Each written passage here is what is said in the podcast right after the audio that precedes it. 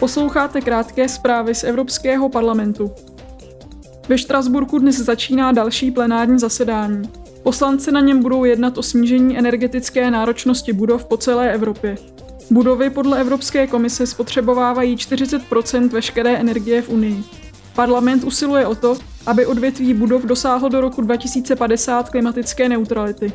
O návrhu nových opatření budou poslanci hlasovat zítra. Poslanci dnes budou diskutovat také o nových pravidlech pro využívání půdy, snižování emisí v členských státech a revizi tzv. Rezervy tržní stability, která řeší současný přebytek povolenek. O těchto třech nových návrzích, které jsou součástí balíčku Fit for padesát pět, se bude hlasovat zítra.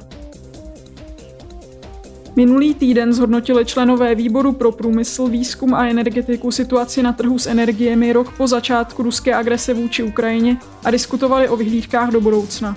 Řečníci kladli důraz na to, že ačkoliv se Unii dařilo šetřit energii a diverzifikovat dodávky, musí nyní rozvíjet vlastní výrobu a přizpůsobit se nové situaci.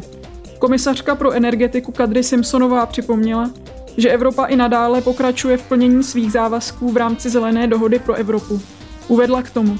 Last year, carbon emissions dropped in Europe. V minulém roce klesly emise uhlíku v Evropě o dvě celá pět procenta. Důležitou součástí plánu REPowerEU bylo podpořit zavádění obnovitelných zdrojů energie a nahradit plyn při výrobě elektřiny a tepla. Těchto očekávání jsme dosáhli a možná je i předčili. V loňském roce jsme vyrobili více elektřiny z větrné a solární energie než z plynu.